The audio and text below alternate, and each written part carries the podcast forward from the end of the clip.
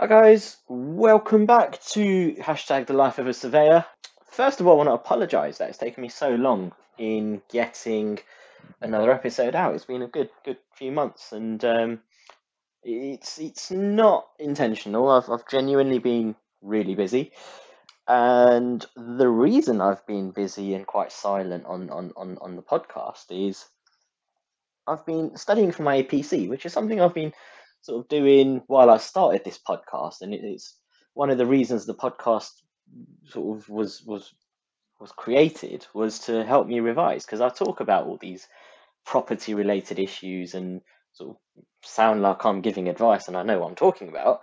It's because I'm sort of learning as I go along and it helps me to helps me to revise and understand things a bit better. If I'm talking to someone about it, and in this case talking to God knows where this gets published, but there's quite a few countries in the list now. But yeah, it, it really helps me sort of learn. I'm, I'm more of a, I learn by sort of repeating it and, and, and sort of talking about it rather than just reading out of a book and trying to remember the theory. That's not how I learn. So this has been really useful for me starting the podcast because I've been able to talk about different subjects, different matters, and it really makes me think. And I've, you know, I spend time planning these, believe it or not, to what I'm going to talk about, and I read read up into certain subjects and see what I need to talk about, and I genuinely need to know what I'm talking about before talking to you guys about it. So the podcast has helped in that sense. So yeah, so first thing I've been studying for the APC. And for those of you who don't know what the APC is, it's the assessment of professional competence. If you go right the way back to my first podcast, you'll be able to hear all about it. So the second reason that I've been a bit distant from the podcast is because I've been really busy with work. Now, obviously with COVID, I've been really lucky that I've still been employed, I've not been furloughed, and if anything, COVID has made me busier than ever. I'm working from home and I'm doing more hours than I usually would if I was sat in an office because I think the time that it would take me to commute to the office, I'm now utilizing to do more work. So I'm a bit more productive and the workload's increased as well. So in my job, we've had a few maternity leaves, we've had some personnel changes, change of areas and stuff. So changes of responsibilities. So it's it's been there's been quite a lot of changes and it's it's taken its toll. So it's kept me busy and you know I've I've been having to work longer hours. I've even been working weekends and working quite late into the evenings as well just to make sure that I'm on top of everything because I'm, I'm one of those people that I don't like leaving things in my to-do list or sort of leave it hanging to tomorrow. I'd like to get it done just so it's it's off my desk. Yeah, no, work has been really busy as well, so I've been um, caught up in all of that. And then the third reason I've been quite distant from this is something that I mentioned in my last podcast, which was that I've set up a new charity called Bojandan. Now, Bojandan is a project where I am working with a number of other people, a number of other charities to help eradicate hunger and poverty in India. So trying to get that all set up and, and, and get, get, get, get the wheels in motion has been taking up quite a lot of time. Obviously, with the current COVID situation in India, it's obviously taken a back seat and you know we can't really do much with that. But one thing i am proud to say is with some of the fundraisers and support that we've received for Bojandan, we have been able to provide meals to 16 families and also provide two oxygen concentrator machines. And those were shipped out to india a couple of weeks ago. So thank you to everyone that donated and anyone that is looking to help us and support the cause, the website I will put into the bio so that you have a link to the website and you can donate through there as well um, if you wish to support the cause or just help spread the word. So yeah, that, that's kind of what I've been up to over the last few months. It's, it's been quite full on. I've been taking on quite a lot. A lot of people have said you're doing a lot. You're doing your day job, you're doing your charity work, you're, you're doing your APC, you're studying, you're having a social life, whether a social life is the right word or not. Um, during COVID, I mean, you're not allowed to mix with that many people, but you know, trying to have a social life, it's, it all takes your toll, and everyone's saying, "Slow down, you're going to burn out." And um, you know what? I'm I'm I'm I'm quite relaxed now. I've I've I've I've, I've sort of I'm on top of everything, so I feel good. But yeah, I mean, with that and on that note, I have a bit of a news flash for you all.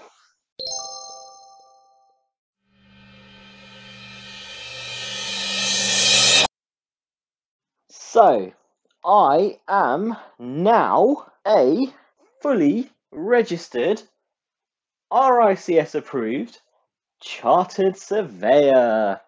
So, please, could you now, going forwards, refer me as HRH Lord Mayor Dasani, MRICS, member of the Royal Institution of Chartered Surveyors. So yes, people, I have now passed my APC. I got my results earlier this week and I am pleased to say after five years in the making, I know it took forever, I did take my time, but I am now a fully qualified chartered surveyor and the RICS gave me those results earlier this week and I could not be more chuffed. So reason to celebrate. But yes, I am now a chartered surveyor. So again, going back to my very first podcast episode, what does it mean to be a chartered surveyor? You can hear all about it if you go back to the first episode. It's all there. And as ever, if you've got any questions, please do feel free to reach out to me on LinkedIn, Instagram. I'm available to reply to all your questions. So please do reach out. So, what did it take for me to get to this level, and what was the preparation like? Because there's going to be a lot of um, APC candidates that are listening to this, and I think it's only fair that I give my story to them to, to sort of motivate them and support them through this as well. And again, if any APC candidates want any support through their journey, please do let me know. Reach out to me. I'm more than happy to help out.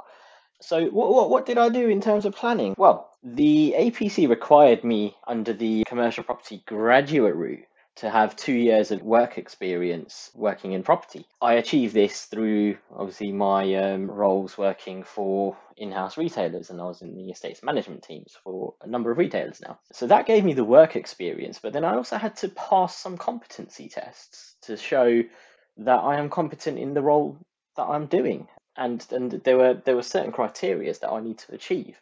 So you've got three levels. You've got level one, which is your knowledge. So you should know what you're talking about for each competency. Level two is the application of that knowledge for each competency. And then level three is providing reasoned advice for each competency. So you need to be achieving level one, two, and three for certain competencies. And it all depends on what route you take and what what competencies you choose um, to what level. But as a minimum, you should know level one and two of most of the competencies. But again, it depends on what route you choose uh, and what competencies you choose. I, throughout the last few years, have been keeping a log of all the tasks that I have done, all the projects I have worked on. And for me, as a commercial property surveyor, this included doing rent reviews, lease renewals, day to day property management, state management work, working on service charges, insurance, all sorts of stuff, and also sort of big projects as well, which were sort of within estate management but kind of linking into other areas as well, such as um, project management. So I've been keeping a track of all that, making make, making a log of all of that, and I also had to write up a case study.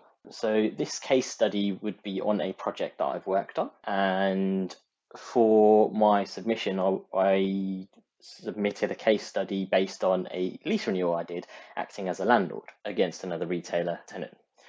Now, the format of the APC interview is that you need to do a case study and then you have the first 10 minutes where you have to present your case study to the panel so you you talk about the case study and you don't really want to be repeating what you've already put in your case study because the assessors have already read that so you want to be trying to put new things in there or if you've missed stuff out in the case study that isn't so clear because you do have a word count, so you can't always put everything that you want to put in.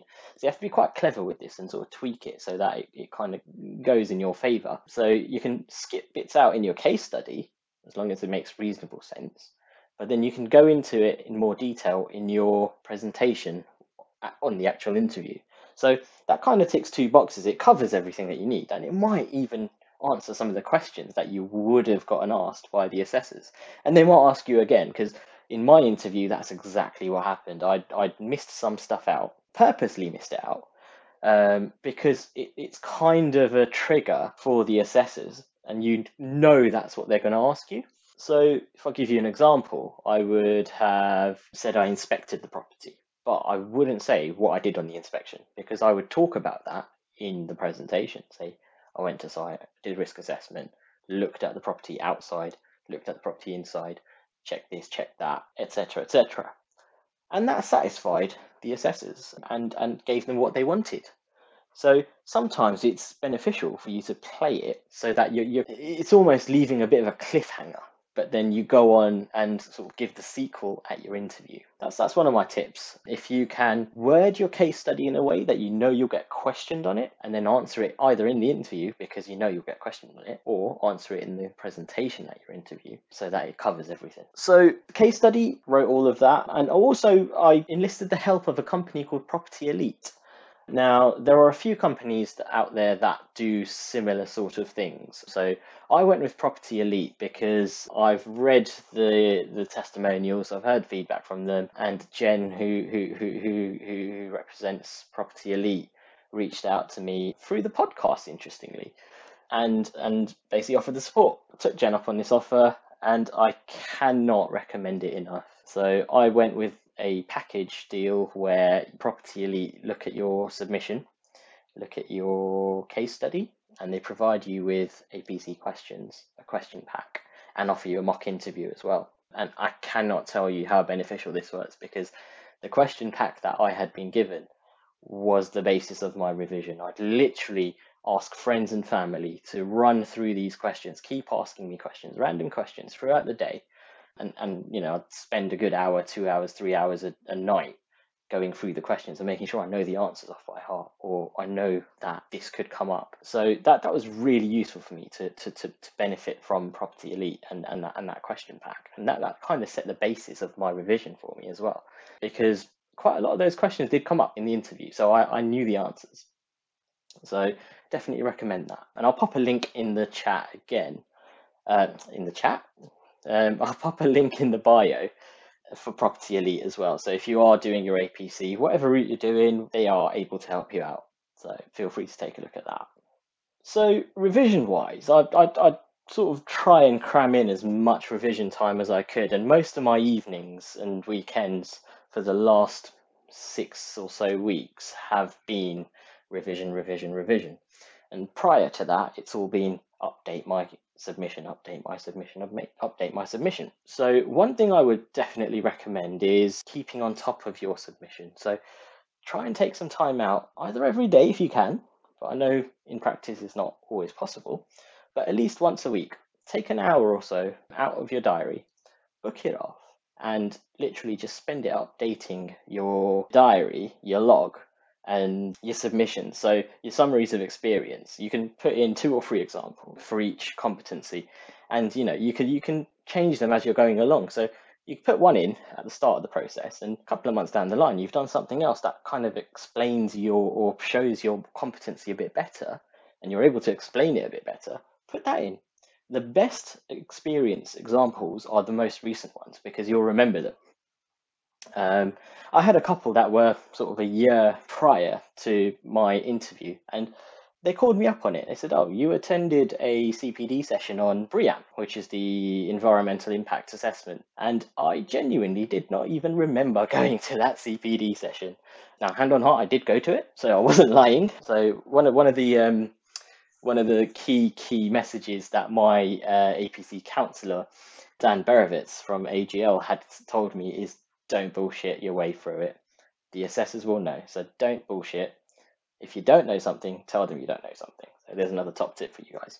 So yeah, it's it's it's it's crucial that you you know what you've put in your submission and you're able to recall it and explain it clearly and confidently. So um, make sure your experience and your summaries of experience are relevant and not too historic.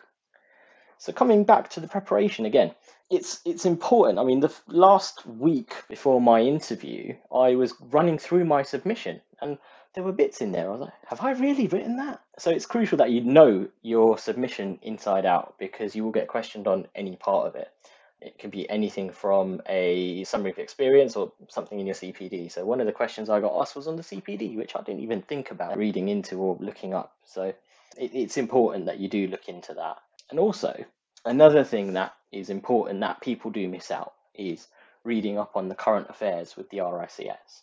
Now, at the time of my interview, so April 2021, the RICS were going through a number of independent consultations, independent reviews on a few things, and it's it's it's it's become quite a controversy, quite a controversial topic with the RICS because a lot of members aren't happy with the way the RICS has been run. So there's been quite a bit of a bit, quite a bit of uproar with certain members and the way that the RICS are managing the um, institution and more importantly managing the funds and the fees that the members are paying. So that was one of the things that I had read up on, but I wasn't 100% confident that I could explain what is going on in that. But I said that from the start in the interview. So I'm not 100% sure on this, but I have read a bit on it. And um, I said, this is, this is the position.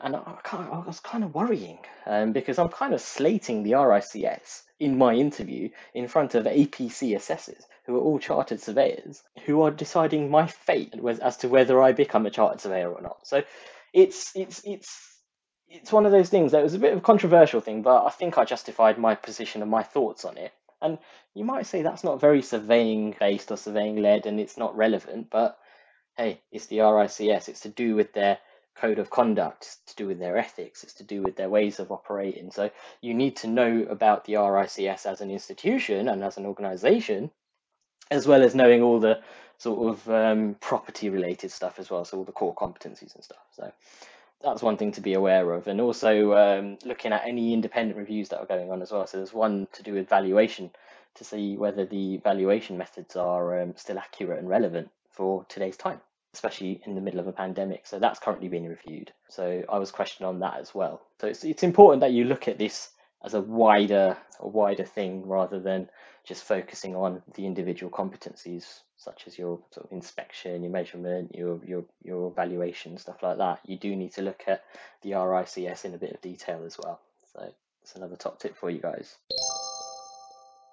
So I've spoken to you about the preparation and stuff, and a little bit about the interview itself and what what kind of went on in my interview. But one of the things that COVID has caused is that the interviews have now shifted from face to face interviews in person to online interviews, and the interviews are now held on well, it used to be on um, Skype, but now they've moved it to Microsoft Teams.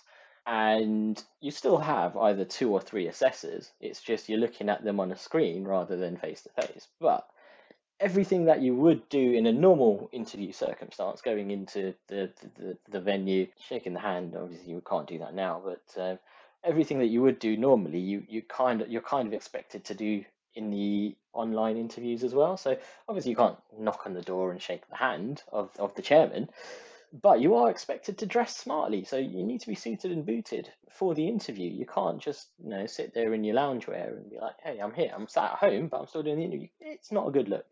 And the way that the APC assessment is sort of explained is think of it as if you're going to meet a client and your client is asking you these questions to check that you know what you're talking about in order to give you a contract um, in, in order to, to, to um, instruct you on, on something. So, you know, you wouldn't go and meet a, a, a client in, in your PJs. So why would you go and meet the assessors in the PJs? So the process is um, you're asked to join the Teams meeting 10 minutes before your allocated time slot. You sat there in a waiting room almost. And if you were doing this sort of face to face, it's it's almost like sitting in that holding area where all the other candidates would be as well. But here, you just sat in a room on your own, looking at an empty screen, waiting for people to join. So you put in like a waiting lobby, um, a virtual lobby, and you just sat there waiting. And it is quite frustrating because you don't know what you're doing. You don't know whether the system's crashed because no one's sort of allowed you into the meeting yet, but it can take a good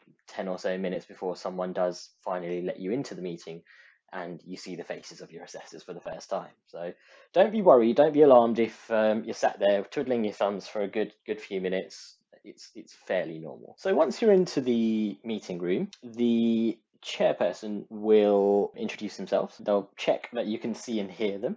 And they will introduce each of the assessors as well and make sure that they can hear you and you can hear them. So that's the first thing that they do. If there's any technical difficulties or you can't hear them, they can't hear you, there is an allowance of 10 minutes for technical difficulties. And if you can resolve it within those 10 minutes, you get 10 minutes added onto the end of your interview time so that it's you still get your full hour. But if it goes beyond 10 minutes where you still can't resolve your technical issues, your interview then gets uh, postponed. Um, so you'd have to reschedule it. So with the introductions out of the way, you would then have a bit of a icebreaker moment with the chairperson and the assessor. So they'll ask you, you know, how's your day been? What, what have you been doing? How's work? Just so you know, it's a bit of a friendly atmosphere. It, it sort of breaks down those barriers, and you feel comfortable. It's just to ease you in. You feel a bit more comfortable.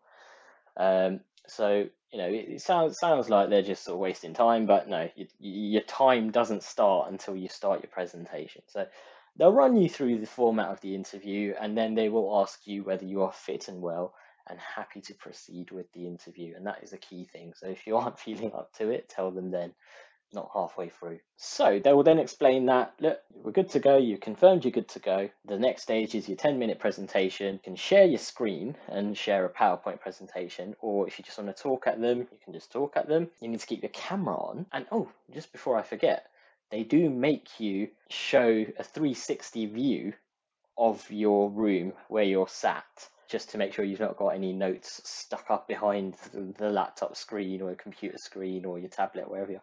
So make you go all the way around the room, up and down, so even the ceiling, even the floor, just to make sure you're not cheating. So that's one thing that I did forget to mention. They do do that. So and they can ask you to do it as many times as they want in between the interview as well. So if they think you are cheating or you're looking at something, they will know and they will call you up on it. So you've got 10 minutes to do your presentation in that time you don't get disturbed you don't get stopped unless you're looking like you're going over time so it has to be 10 minutes so you will have practiced your presentation to the T to make sure it's within the 10 minutes if you are getting closer to the sort of 9.45 mark 9.30 9.45 mark the chairperson might say you've got 30 seconds left or you need to bring it to a close and if you go over your 10 minutes they will tell you to stop so it is quite off-putting. I've had that happen in the past in a couple of my mocks. So don't don't let that happen. It, it's not a good look. It it kind of shows to the assessors that you can't stick to a brief. So as much as you can, keep it under 10 minutes. You're better to be sort of eight and a half minutes, nine minutes, rather than 10 minutes, 10 seconds, 10 minutes, 30 seconds. So make sure you stick to that 10 minute brief. So after the presentation, they'll be like, listen, you've talked a lot, have a glass of water. So they'll give you give you a bit of a break.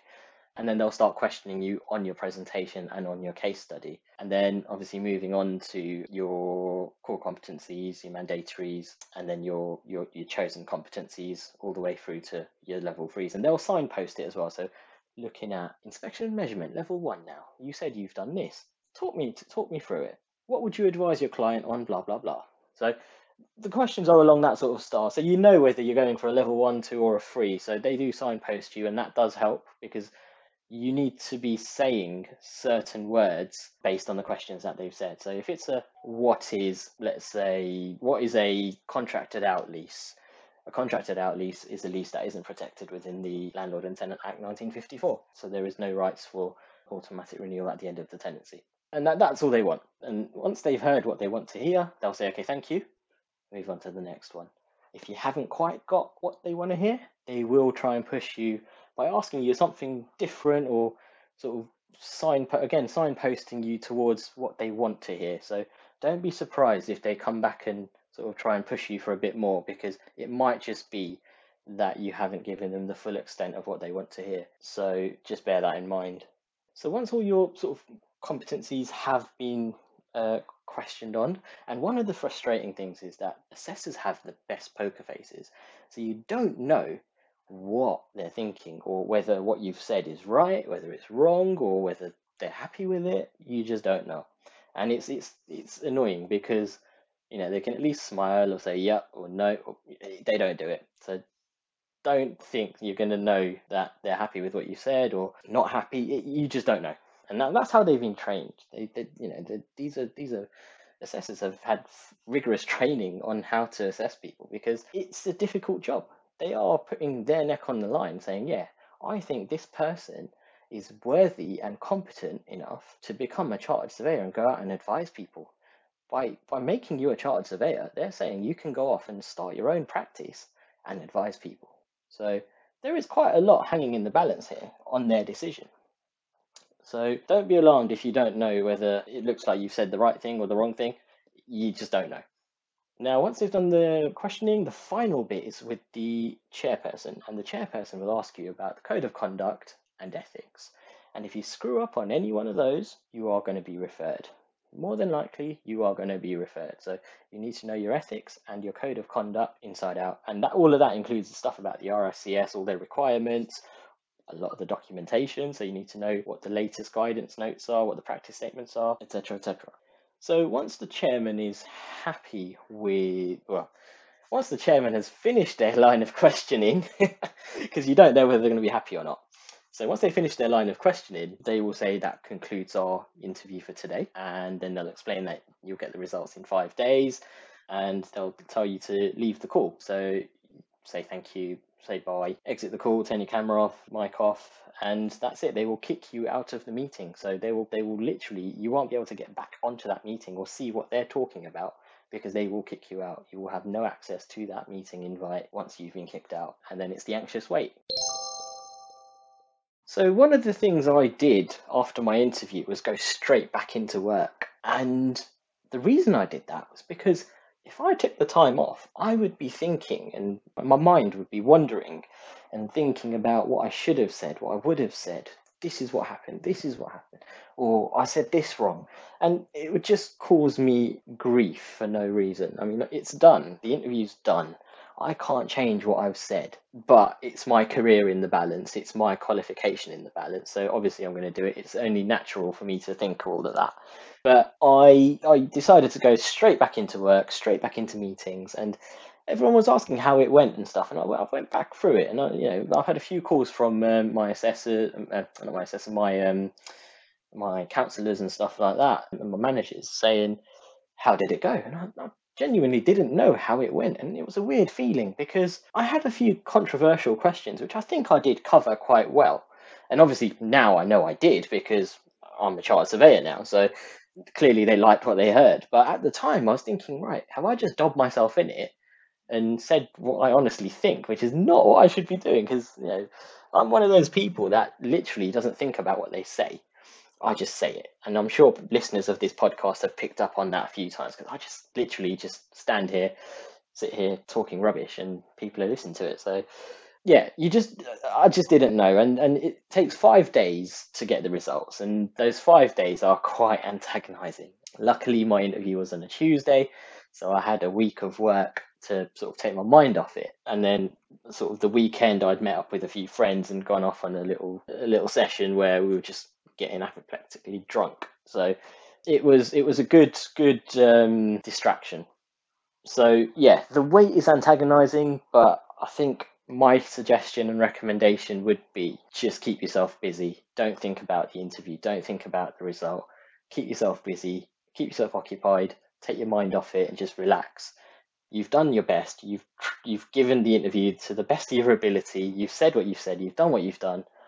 And now it's when you get your result, you get your result. So don't think too much about it after the interview. Just zone out, chill out, relax, and wait for the results. So the results are usually published on ARC, which is the Assessment Resource Centre on the RICS website. So they first get published on that, and then they send out the emails. I, on the day that I thought I would get my results, I woke up, had a coffee, and I looked on ARC on a whim. I didn't even think about looking on ARC before I actually did because usually I just wait for the email to come in, and that's the anxious wait period, refreshing your inbox and making sure that your emails are working, your internet's working, and etc. etc. But um, on this occasion, I went onto Arc, and this is about nine thirty in the morning. I'd had half a cup of coffee. I still had half to, half to drink, and I looked on Arc, and I kind of looked at it on the Friday. So my interview was on Tuesday. The Friday before the weekend, I looked on Arc, and it looked looked the same um, as you as it did when I did my submission when I submitted it. Um, so I thought nothing nothing's updated. I haven't got my results yet. On the Monday morning, uh, sorry, Tuesday morning because there was a bank holiday on the Monday. On the Tuesday morning, 9.30, I went on to Arc on a win. And there it was, black and white. Congratulations, you've been successful in your assessment. You are now a member of the RICS. And I thought, this can't be right. So I closed the page down, reopened it, reopened Arc, and it was the same message there. So okay, that sounds like I've done it, but I still wasn't convinced. I still thought, and I don't know why, I still thought that this was a joke. So I went onto the rics.org main website and tried logging onto my profile, and that's when it clocked. It said Mr. Meher Dasani, MRICS, as the profile name. I thought, yes, this is accurate and the RICS cannot back down now. Now, don't forget, I hadn't got the email to say that I've been successful. So, again, I was still in two minds as to whether this is still true or not. So, it, it was all very much sort of celebratory, but also a bit of nervousness at the same time, which is quite strange because that's not what I wanted to what I wanted to experience. But nonetheless, I took that as a given that I had been successful. After all this time, I've done it. I am now a chartered surveyor.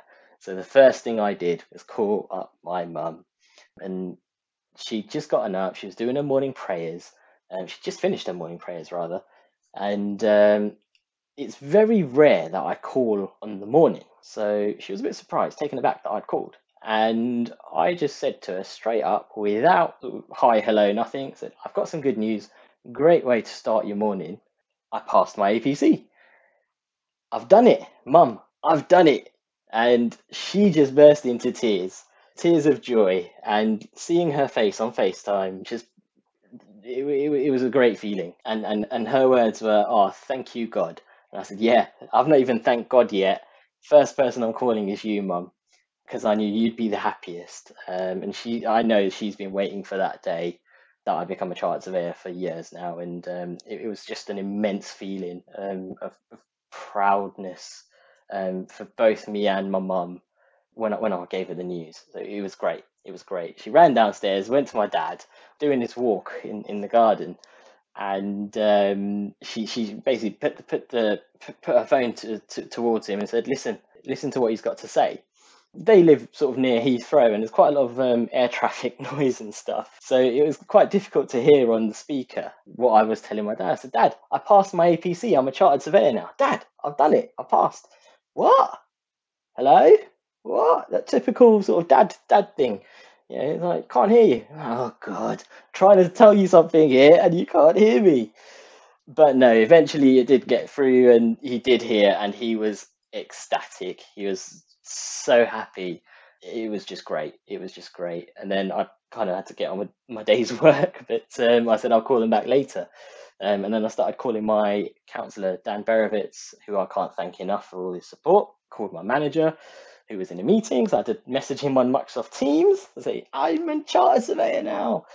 And then sort of, you know, cascading it through family and friends saying, I've done it. I've done it. All these years I've been talking about it. I've now done it. I've now become a charter surveyor. Um, and just the calls started flooding in saying congratulations, so happy. And it is quite overwhelming to see how many people are actually genuinely happy for you. And, and you know, it, it might not be a big thing for some people, but for me, it's, it's even more reason to be proud because my parents haven't been educated. They come from villages. They've not gone to uni, they've not done college they've always done laborious jobs. And for someone to sort of go to uni and sort of make it into uni without sort of having any tuitions, having any support, my, parents haven't been able to teach me anything uh, curriculum related. So I've, I've literally sort of struggled through to get to this position on my own. Um, I've not had any support from sort of family. Friends have been sort of there to support me morally, but you know, curriculum wise, there's there's not much they can teach me. So it was it was even more special for me because I've managed to do this and get to this stage on my own. So so it was it was an even more joyous occasion for me to say, look, I've done it. I've not needed the support of anyone and I've actually done it. And I think that's one of the things that I would definitely sort of try and promote is that, you know, if you've got a vision, stick to it. And one way or another, you'll have to struggle through it but you'll get there in the end. Your hard work will pay off. You know, you might not get it first time around, you might not get it second time around, but you keep trying, you will get there eventually. So, you know, just keep trying. If you want to do something, you you you're motivated, you've got you've got the enthusiasm to do it, crack on, keep going at it, don't give up. That's the main thing. Don't give up. So there we have it, folks. That's another episode, episode 10, a momentous episode, a celebratory episode. But as ever, I want to thank you all for listening and, you know, thank you all for the support. And I'm going to try and do a lot more episodes now that I've got a bit more time on my hands. But as ever, please continue to like, share, listen, promote. You know, if you've got any questions, you want to be on the podcast, we can arrange for that to happen as well. So, yeah, just drop me a note hashtag the life of a surveyor. It's the same handle on Instagram. You can search me up on LinkedIn as well if you've got any queries or questions. I'm on LinkedIn available for any questions as well. So reach out to me. I'm more than happy to help out in any way I can. So um, thanks for listening and we'll catch up soon. Cheers. Bye.